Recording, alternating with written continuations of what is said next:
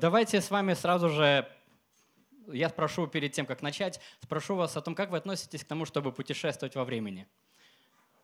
Хорошо, да? Я не смотрел «Мстителей».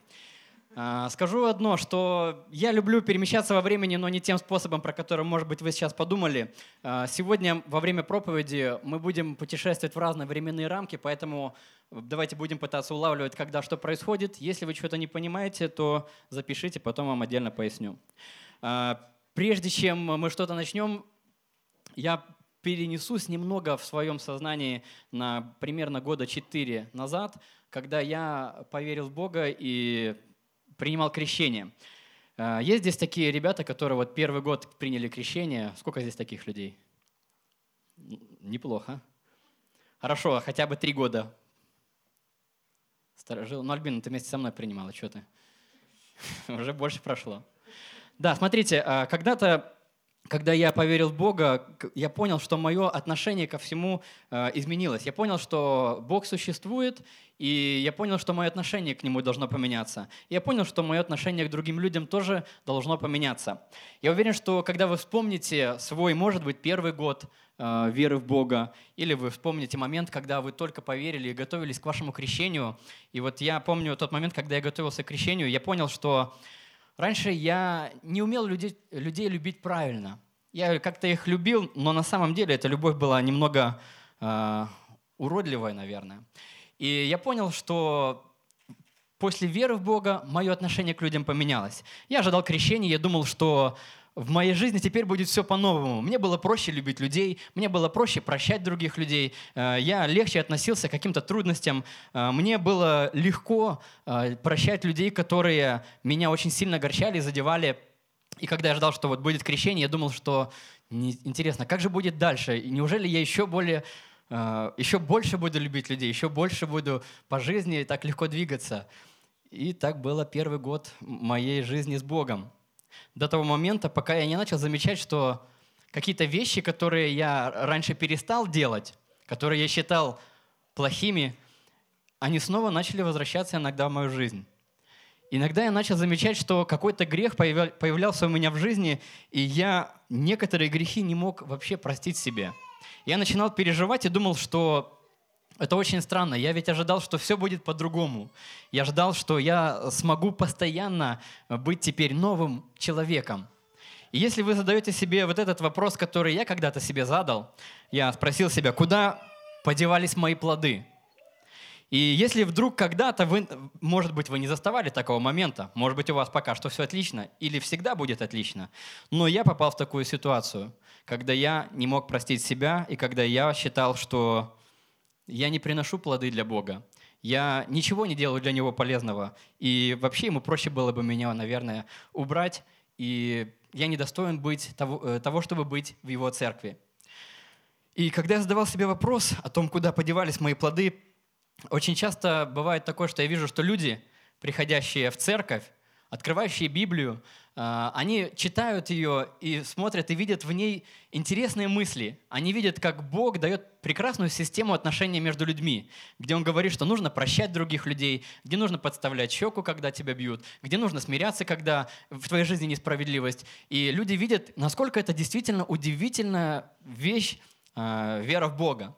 И люди пытаются соблюсти все правила. Нагорную проповедь, наверное, читали – когда первый раз ее читаешь, радуешься и думаешь, какое прекрасное, какие прекрасные мысли. Но со временем, чем дольше нахожусь с Богом, я читаю и думаю, Боже, почему я не могу так сделать? Почему у меня это не получается? И иногда люди, приходя в христианство, пытаясь соблюсти заповеди э, Христа, они начинают насиловать себя ими, и у них ничего не получается, они разочарованные, уходят через какое-то время от Бога, уходят из церкви и говорят, что Бога не существует, и, наверное, я разочаровался. И что же тогда в таком случае? Если я однажды начинаю задавать себе вопрос, куда подевались мои плоды, неужели вот эти заповеди, которые говорит Иисус, неужели их нельзя выполнить? Я знаю, что вы знаете, что ответ, что можно. Но в жизни бывает такое, что знание, которым я обладаю, оно почему-то не действует в моей жизни. В чем же проблема? Поэтому для того, чтобы расследовать все это преступление, которое мы иногда совершаем в нашей жизни, мы вернемся с вами во времени примерно на 3,5 тысячи лет назад, когда Бог выводит Израиль э, из Египта, они еще тогда не были Израилем, Он просто выводит э, некую нацию из плена, Он ведет ее через пустыню, Он дает ей закон э, и говорит ей о том, все наши известные 10 заповедей, которые знают даже неверующие люди – и он говорит им, исполняйте эти заповеди, будете моим народом. И на протяжении всей истории отношений Бога с израильским народом он называл их виноградником, а себя называл виноградарем. Он говорил, что мой виноградник должен приносить плоды. И как мы знаем по истории Израиля, вы, наверное, лучше меня это даже знаете, что Израиль часто не справлялся с тем, чтобы приносить те плоды для Бога, которые а, Бог от них, от них ожидал. И часто они за это э, наказывались.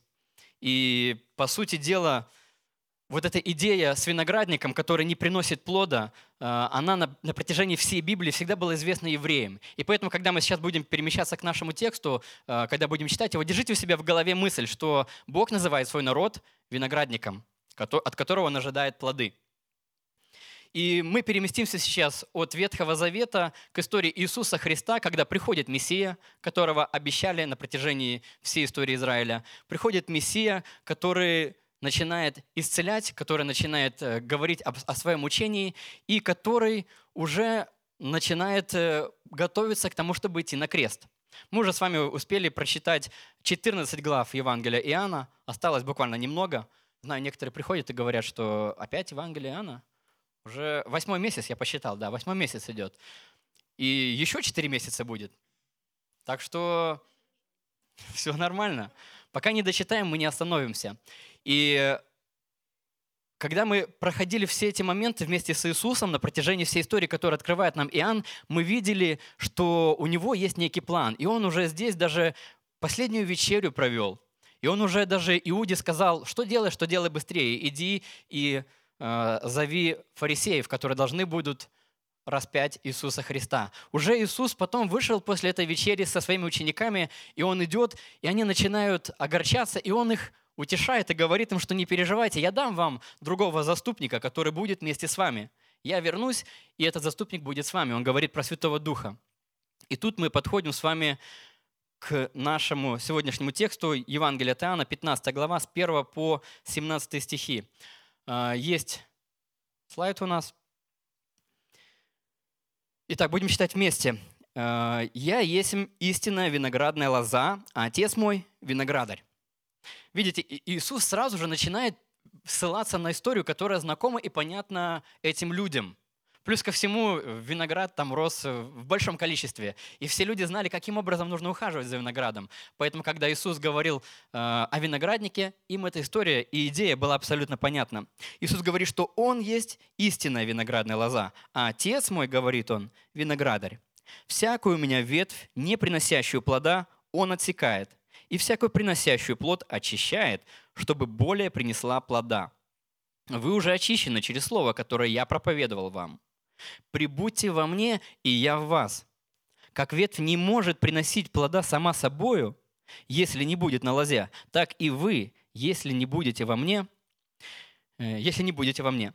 Я есть лоза, а вы ветви. Кто пребывает во мне, и я в нем, тот приносит много плода, ибо без меня не можете делать ничего. Э, Саша Патлис э, говорил сегодня о том, что Бог благ, Бог э, будет поддерживать нас, а могу ли я отвечать Ему взаимностью, могу ли я быть надежным для Него?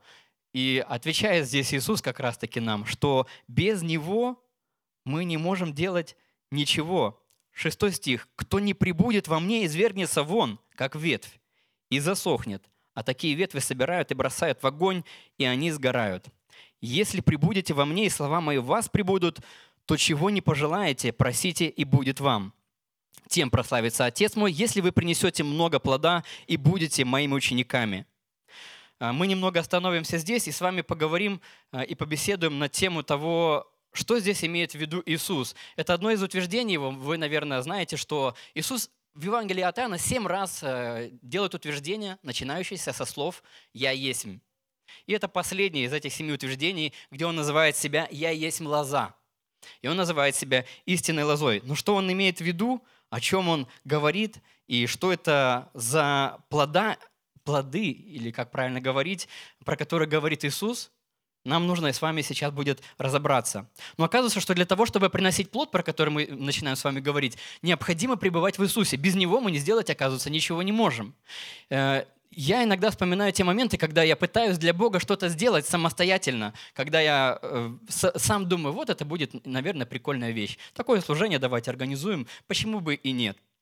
Потом, когда мы начинаем его организовывать, я начинаю думать, почему я вообще в это все ввязался и какая в этом всем цель. Э, так бывает тогда, когда вы начинаете делать что-то не от Бога, без Него. Вы не можете принести плода без Него. Вы не можете сделать то, чего Он от вас не ожидает. Поэтому давайте с вами разберемся, попытка, что такое попытка выполнения заповедей Бога э, без Иисуса Христа, без Его самого. Э, попытка соблюдения заповедей Бога без Него, это, она мне напоминает э, раковины, вот эти ракушки, в которых жемчуг. Только такие ракушки, в которых жемчуга нет. В самих ракушках нет смысла, если внутри нет жемчуга. Соблюдение заповедей без Иисуса Христа, они похожи на то, чтобы пойти покупать поле, на котором ничего не может расти, и на этом поле даже клад не закапан. Попытка соблюдения заповедей без самого Христа напоминает нам попытку закидывать невод в пустой аквариум. И мы в эти моменты мы делаем бесполезные вещи, и мы просто утруждаем себя и думаем, что в этом нет никакого смысла. И действительно, брать Нагорную проповедь и просто исполнять ее, вот так вот взять своими силами, напрячься как можно э, и исполнять ее, мы не можем. Мы не можем сделать этого без Иисуса Христа. В седьмом, э, не в седьмом, еще рано, э, мы давайте с вами подумаем о том, что говорит Иисус о себе как о лозе. Он называет себя лозой, на которой растут ветви. Нас он называет ветвями. Если мы э, не пребываем на лозе, то мы просто-напросто ничего не можем э, приносить, никакого плода. Часто бывает такое, что вы хотите, вот сколько раз было такое, что вы хотите начать любить человека какого-то, который находится с вами. Легко любить того, кто подальше, легко любить э, друзей, с которыми видишься раз в неделю, но людей со своей работы или людей, которых ты дома видишь каждый день. Как часто вы принимали решение начать любить, начать прощать, забыть какую-то обиду, э, пойти сделать что-то доброе и делать это постоянно? И как часто у вас это получалось делать? Какое-то время мы можем самостоятельно э, выполнять добрые дела. Но без того, чтобы находиться на этой самой ветви, без того, чтобы быть с Иисусом Христом, мы не можем с этим справиться самостоятельно. Поэтому нам нужно разобраться, что здесь Иисус имеет в виду под словами «пребывайте во мне, а я прибуду в вас». Потому что многие люди, которые слушали Иисуса, они не понимали Его. Помните, наверное, все эти истории, когда он говорит с Никодимом, Никодим не понимает. Он говорит с самарянкой, самарянка не понимает. Он говорит с учениками, ученики не понимают. Он говорит с фарисеями, фарисеи вообще никогда ничего не понимали. Он разговаривает э, вообще со всеми. Мария, которая должна была бы сейчас получить воскресшего брата, слышит понятные слова, но ничего не происходит в ее жизни. И вот мы сейчас с вами слышим слова Иисуса, кто пребывает во мне, тот может приносить плод. И что же это обозначает для нас?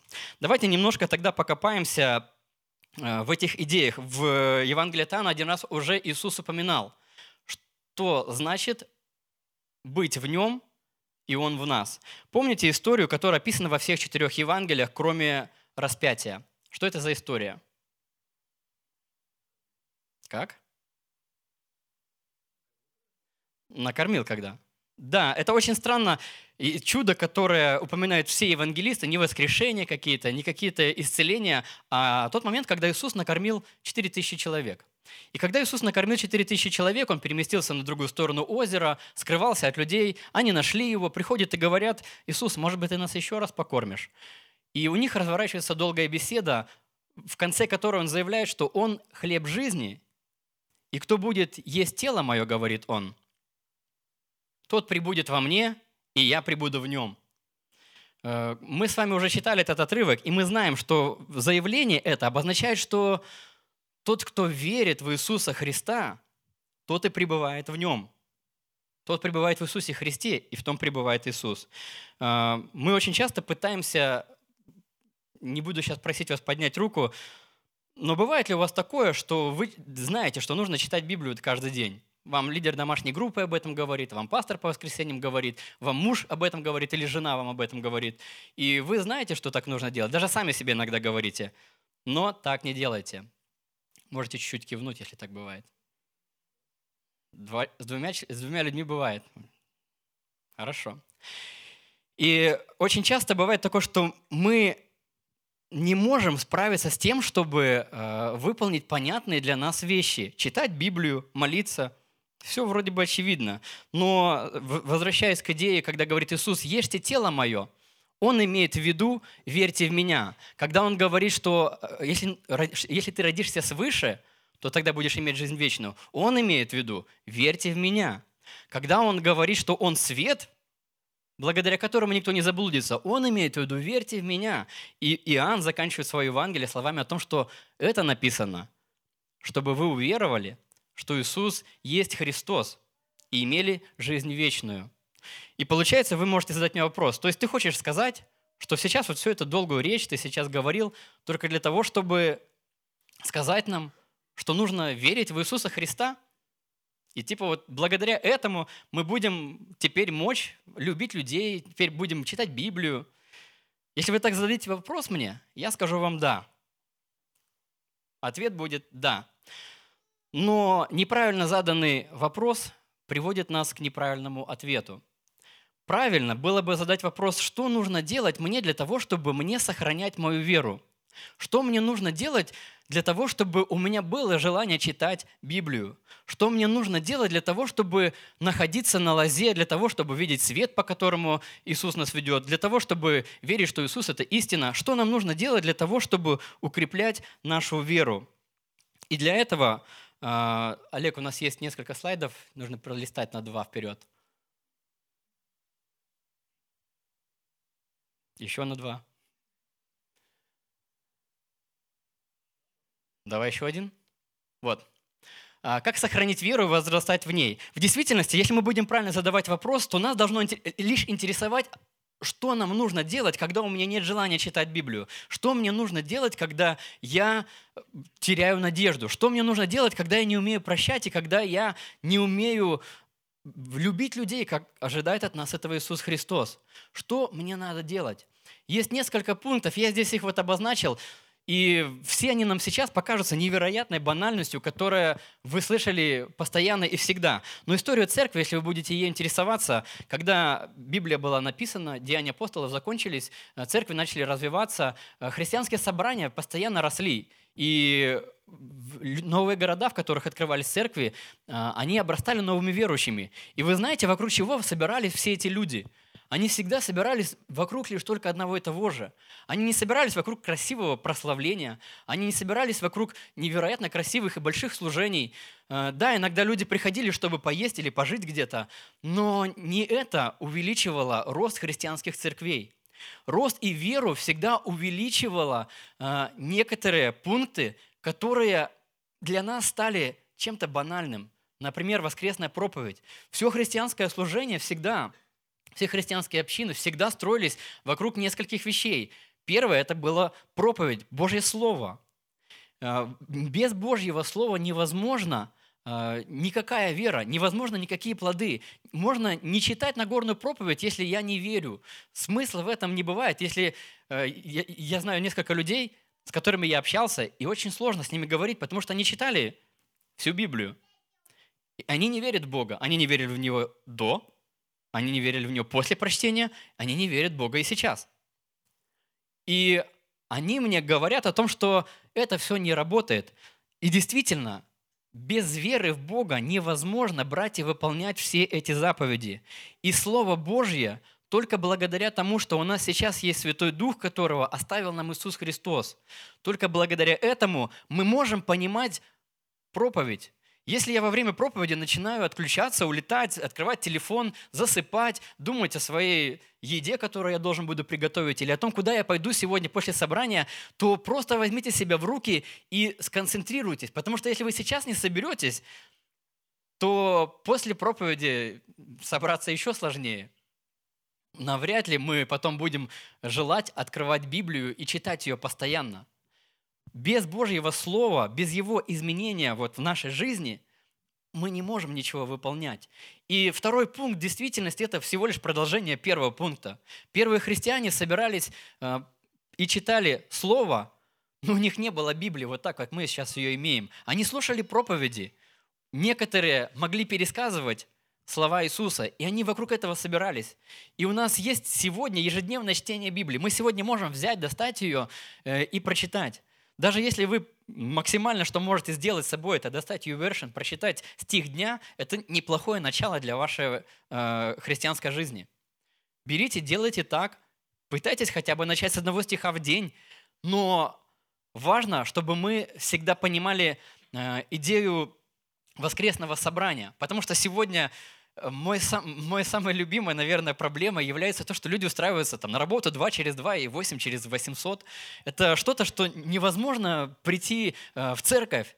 Или люди а, абсолютно тяжело переживают свою работу, они болеют, э, работают больными на работе, и потом приходит пятница, и два дня в неделю они выздоравливают дома, но не, но не в церкви.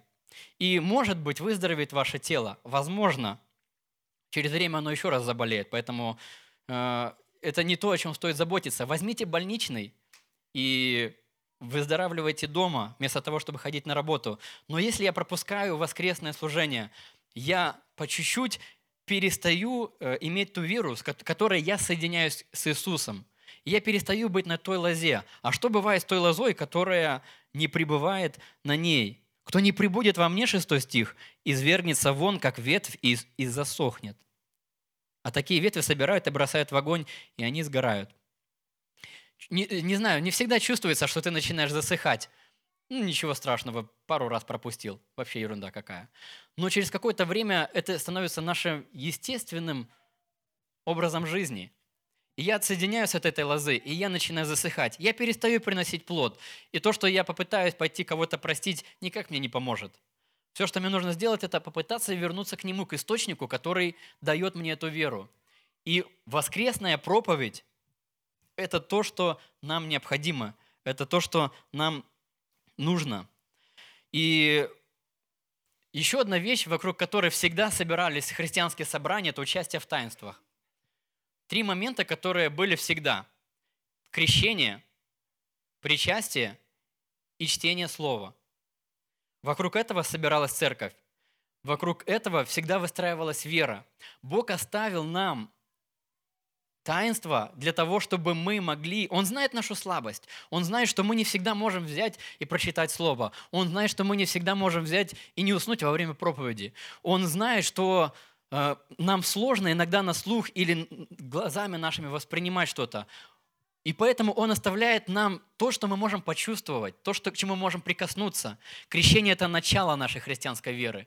Крещение – это не просто там какое-то погружение в воду и не просто какая-то присоединение э, формальное к церкви. Крещение – это наш завет, в ходе которого я физически понимаю, что я заключил завет с Богом. Он нужен для меня и для Бога. После этого я могу участвовать в таинствах, которые Бог оставил. Хлебопреломление – это то, что мы можем всегда ощущать. Благодаря этому наша вера всегда укрепляется. И если я знаю, что в это воскресенье у меня не получается прийти на причастие, то мне нужно просто взять напрячься и перенести все мои дела, которые заставят меня не прийти в это воскресенье. Просто логически я не математик, но если я пропускаю первое воскресенье, то следующее преломление у меня будет через 4 недели, еще через 4 воскресенья. То есть я, получается, 8 недель не участвую в таинствах. 8 недель я не напоминаю себе а, об Иисусе Христе. Восемь недель я отсоединяюсь от Бога. Восемь недель я не могу почувствовать этого. Я не могу соединиться с этим. Иисус говорит, что кто прибудет во мне, и в ком прибуду я, тот может приносить плоды. И поэтому нам иногда нужно взять себя в руки и сделать все, что мы можем от себя. Но все остальное за нас сделает Бог. Только тогда, когда я буду работать над тем, чтобы сохранять и возрастать в своей вере, только тогда я буду расти. Для этого и созданы малые группы, на которые вы можете приходить. Но мы там часто любим задавать вопросы о том, как мне все-таки там, ну не знаю, взять и простить человека. Но домашние группы сделаны не для того, чтобы просто пообщаться, а они сделаны для того, чтобы мы могли узнать характер Бога.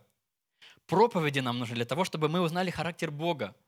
Каждый из нас знает, как правильно прощать. Каждый из нас знает, как сказать слово «я тебя люблю». Каждый из нас знает, как сказать «прости меня, пожалуйста». Каждый из нас знает, как сказать «может быть, тебе чем-то помочь». И наша проблема не в том, что мы не знаем, как это сказать, а в том, что мы не можем этого сделать. Поэтому каждый раз, когда я не могу чего-то сделать, моя задача взять себя в руки и телепортировать, принести, позвонить кому-нибудь, чтобы меня завезли на машине в воскресенье на собрание. Если я не могу ничего сделать, попросить друга, подругу, э, служителя домашней группы, чтобы он приехал к вам, или вы встретились, и вы вместе взяли, прочитали хотя бы одну главу Библии и просто пообсуждали ее. Я не скажу, чтобы вы стали там богословами в ходе этого разбора. Не нужно знать греческий для того, чтобы там понять, какую конкретную мысль сказал Иисус. Но начинать нам необходимо Э, с того, что если я вижу свое отсоединение от Бога, отклонение от Него, мне нужно с этим что-то делать. Не закрывать глаза на это. И тогда в восьмом стихе Иисус говорит, когда мы будем укреплять нашу веру, Он говорит, что если мы будем пребывать в Нем, э, тем прославится Отец мой, если вы принесете много плода и будете моими учениками. Быть учениками Иисуса возможно лишь тогда, когда мы пребываем в Иисусе Христе – чтобы пребывать в Иисусе Христе, нам нужно укреплять нашу веру. И это постоянно вот этот замкнутый круг, который начинается с нашей веры. Люди, которые ходят на курсы по крещению, возможно, не всегда разбираются в том, э, как работает Троица, может быть, мы не до конца знаем, что обозначает Бог, воплотившийся здесь. Мы не знаем, что происходит во время крещения. Мы не знаем, как работает э, причастие, что конкретно происходит со мной, в моей душе, когда я принимаю его. Но это не то, не то, что нужно вам разобраться, когда вы встретитесь со своим другом. Вам нужно прочесть Библию и сделать еще один шаг для того, чтобы а, укреплять вашу веру. И когда мы это будем делать, у нас будут появляться плоды, и мы будем учениками Иисуса Христа. Иисус говорит, что вы будете моими учениками, и прославится так Отец мой. Мы всегда хотим прославить Бога, и мы для этого открываем служение. Иногда мы для этого даже помогаем другим людям. Иногда мы даже, кстати, не хотим помогать, потому что там про Христа не получится сказать. Но это очень странно. А, мы помогаем людям, потому что любовь в нас есть, и она переполняет нас. Это наше естество помогать. И когда мы исполняем его заповеди, 9 стих, смотрите, а, у нас есть слайд, да? «Как возлюбил меня Отец, и я возлюбил вас, прибудьте в любви моей». Когда я пребываю в вере, когда я участвую во всех этих таинствах, когда я слушаю проповеди, когда я делаю так, чтобы Слово работало во мне, когда я укрепляюсь, моя вера усиливается, тогда я пребываю в любви Иисуса. Десятый стих. «Если заповеди мои соблюдете, прибудете в любви моей, как и я соблюл заповеди Отца моего и пребываю в его любви». Это сказал я вам, да радость моя в вас прибудет, и радость ваша будет совершенна. И здесь Иисус говорит в 12 стихе, «Сия есть заповедь моя, да любите друг друга, как я возлюбил вас». И наш хороший, Здоровский, логичный вопрос. А как же ты, Иисус, возлюбил нас? Как нам нужно любить? И 13 стихом он отвечает, что нет больше той любви, как если кто положит душу свою за друзей своих. Иисус говорит, что вы друзья мои, потому что я собрался пойти и положить, и отдать свою жизнь за вас.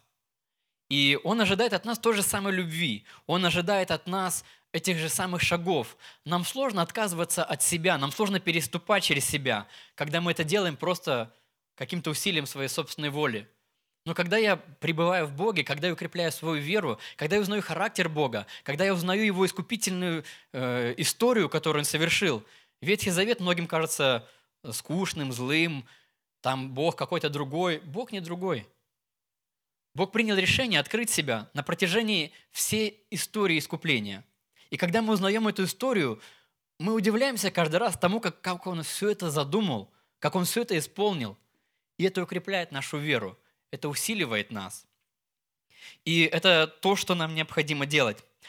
А, благодаря тому, что мы познаем Его деяния, мы можем отказываться от себя. Мы можем любить других людей. Это будет нашим следствием. Нет больше той любви, как если кто положит душу свою за друзей своих. Вы, друзья мои, если исполняете то, что я заповедую вам. Я уже, говорит Иисус, не называю вас рабами, потому что раб не знает, что делает господин его. Но я назвал вас друзьями, потому что сказал вам все, что слышал от отца моего. Простая аналогия. Иисус говорит, что слуга рабу не говорит, зачем э, э, рабу нужно что-то сделать. Он говорит рабу, иди принеси, иди сделай, иди приготовь, вернись обратно. раб даже не должен спрашивать и задавать вопросов о том, почему он это делает. Но Иисус говорит, что теперь вы больше не рабы, я вам открываю то, что я планирую сделать. Вы теперь уже не рабы, вы уже мои друзья. Я доверяю вам, и я показываю вам историю искупления. Я говорю вам, что я умру за вас. Я искуплю вас, я верну вас к небесному Отцу, говорит Иисус. Он открывает то, что было важным для него нам. Иногда, когда мы читаем этот текст, что теперь мы друзья Иисуса, возникает какое-то понебратство, и Иисус теперь становится нашим дружбаном или дружищем, который точно так же можно и ему там пошутить, и он там, может быть, где-то пошутит. Но это очень странно. Бог не является нашим таким вот дружбаном, который, которого можно пойти похлопать по плечу, когда что-то происходит не так. Он остается Богом, который просто снизошел до нас и который в своей дружбе открывает нам то, что важно для Него. И Он тем самым говорит, что вы можете также открывать мне важное, то, что важно для вас. Вы не можете любить других людей, расскажите об этом Богу. Скажите Ему, что Бог, я не могу прощать. Я не могу простить. Я мог простить вот этого человека, но не своих родителей. Я мог простить какого-то человека, который меня обидел в школе, но не могу простить э, нового друга своего. Говорите Богу то, с чем вы не можете справиться. Открывайте Ему это. Не нужно перекладывать это на потом. Не нужно это задвигать в долгий ящик. 16 стих. «Не вы меня избрали, а я вас избрал и поставил вас, чтобы вы шли и приносили плод, и чтобы плод ваш пребывал, чтобы чего не попросите от Отца во имя Мое, Он дал вам».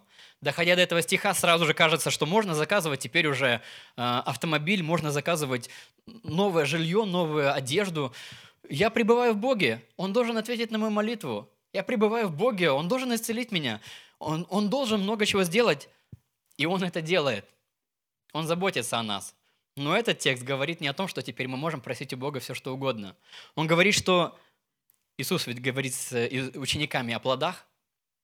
И он говорит, что если у вас нет плода какого-то, вы можете просить, и будет дано вам. Просите у Отца во имя Мое, и да будет вам. А, Олег, какой у нас слайд дальше там есть? Я не помню, какое у нас будет переключение, потому что мы что-то пропустили, да? Давай дальше. Дальше.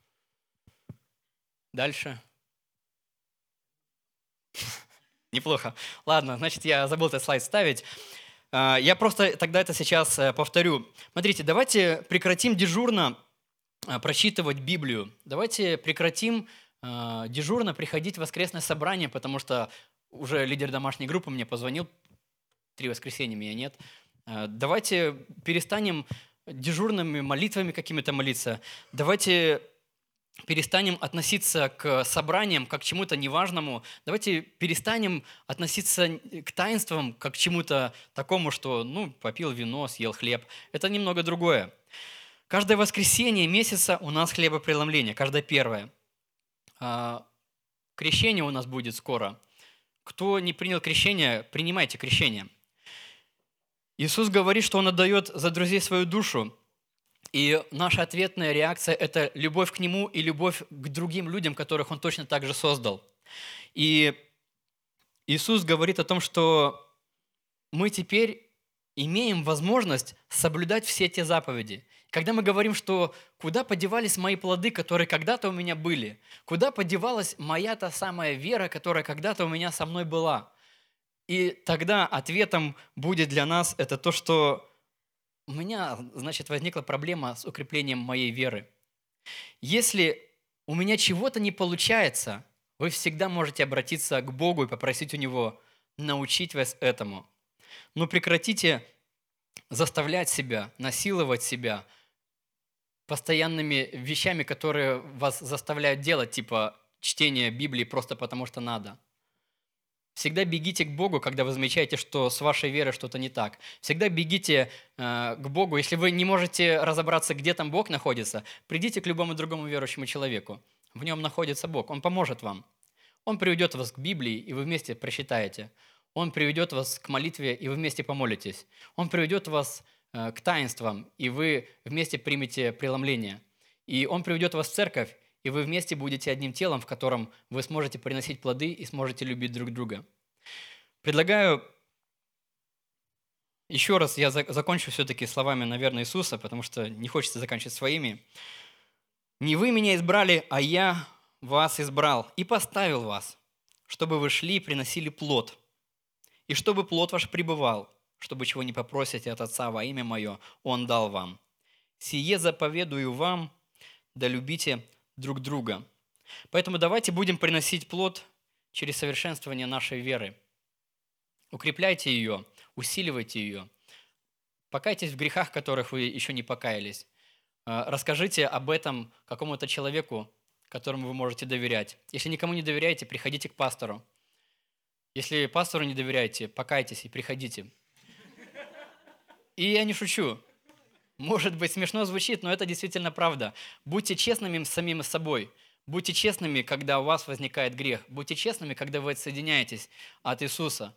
Потому что отсоединение от Него – это необычная вещь. Это то, что приведет нас к тому, что мы высохнем, нас срежут и будет сожжено. Давайте помолимся сейчас, э, встанем. Помолимся Богу о том, чтобы он указал нам на то, где у нас сейчас пробоины в нашей вере, чтобы Он указал на то, что нам нужно исправить, в чем нам нужно покаяться, э, что, что я давно уже не делаю, с кем я давно не разговаривал, кто этот человек, который может помочь моей вере укрепиться, с кем я могу вместе помолиться, с кем я могу вместе прочитать Библию. Отец Небесный, Боже, Ты великий царь. Мы благодарны Тебе за то, что ты настолько силен, что вся жизнь существует только благодаря Тебе. И благодарна Тебе, Господи, за то, что мы можем делать добрые дела только лишь в Тебе. Спасибо Тебе, Господи, за то, что мы присоединены к Тебе, за то, что Ты питаешь нас, за то, что мы находимся на Твоей лозе за то, что мы находимся в Иисусе Христе. Боже, молим Тебя о том, чтобы Ты в Духе Святом дал нам силы исполнять Твои заповеди. Молимся Тебе, Боже, о том, чтобы Ты простил грехи все наши. Мы согрешаем и молим Тебя сейчас о прощении. Верим, что Иисус умер за нас, и мы сегодня имеем новую жизнь. Боже, просим Тебя о том, чтобы Ты укреплял нашу веру, чтобы Ты усиливал в нас действие Духа Своего Святого. Просим, чтобы Ты церковь нашу защищал.